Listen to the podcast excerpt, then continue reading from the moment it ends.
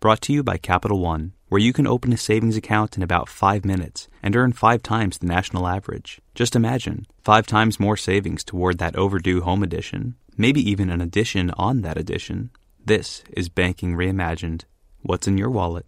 Capital One and a member FDIC.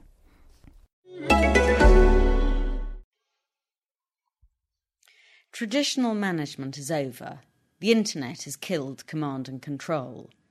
Now that everyone can analyse and ridicule their chief executive's every move almost before they've made it, it's become impossible to order people about.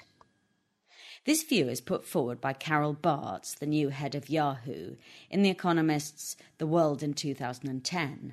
It sounds pacey and plausible, and for a second I was lulled into thinking that perhaps the Niagara of information really has changed management forever. But then I looked around me. I saw lots of people at desks, calmly doing what they were paid to do working. Command and control is not over and won't ever be. Bosses are still bosses. If mine tells me to do something, I'm inclined to get up off my bottom and do it. If Bartz's employees don't get off their bottoms when she tells them to, there's a problem, and it has nothing to do with the internet. She is right that the amount of information available does change the way companies are run and the way we communicate with each other. But it seems that the only line of communication that has not changed is between boss and underling. It's all the other lines that have become distorted and muffled by the sheer amount of stuff out there. In the past couple of weeks, I've come across two ways in which companies are managing this, and both of them are quite worrying. The first comes from a friend who works in communications for a large organisation. She has noticed that her staff are responding to the information overload not by digesting too much of it, but by stopping digesting anything at all. She tells me that in her company the written word has lost almost all its power.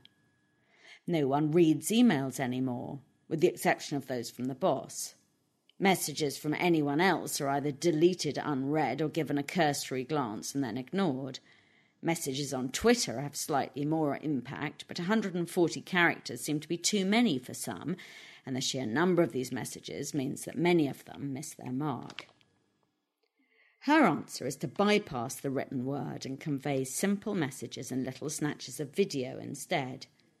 Watching these snippets, I wanted to laugh.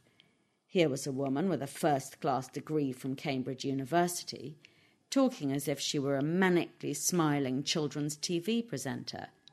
The camera showed her delivering a simple, upbeat message before moving to a man who wrote the same message, Keep It Simple, on a flip chart with a chunky felt tip marker. Isn't that a bit patronising? I asked. Quite possibly, she replied but because people seemed to be listening, she didn't care. Other companies have decided to deal with too much information by giving up any attempt to manage it on the grounds that to do so costs too much. Since the recession began, many have closed their libraries and taken the axe to their knowledge management divisions, set up with such pride and optimism barely a decade ago. In one big consultancy, all the people who used to sort information into usable chunks have just been fired, and consultants have been told that they will have to self service their knowledge needs in the future. This is almost certainly a mistake. Self servicing our knowledge needs is something that most of us are pretty bad at. Which is why, as Bartz points out, we need business leaders who will not only tell us what to do, but help us know what to think. Bartz argues that in order to do this successfully, leaders must acquire two skills. First, they must listen more than before. I'm not so sure about this. The trouble with the information age is that there are so many people talking simultaneously. Leaders surely need to do not more listening, but more ignoring.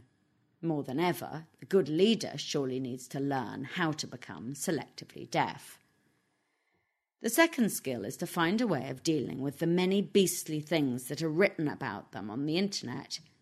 It would be nice if we could expect leaders in the future to respond maturely to this wave of public criticism, but I'm not holding my breath.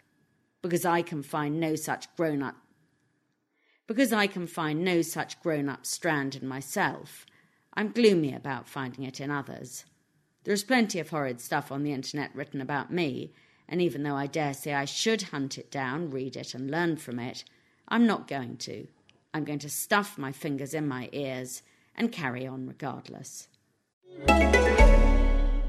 Ready to start the next chapter of your career? Earn an executive MBA from Georgetown McDonough, designed for working professionals and ranked number one in the world for international business by the Financial Times.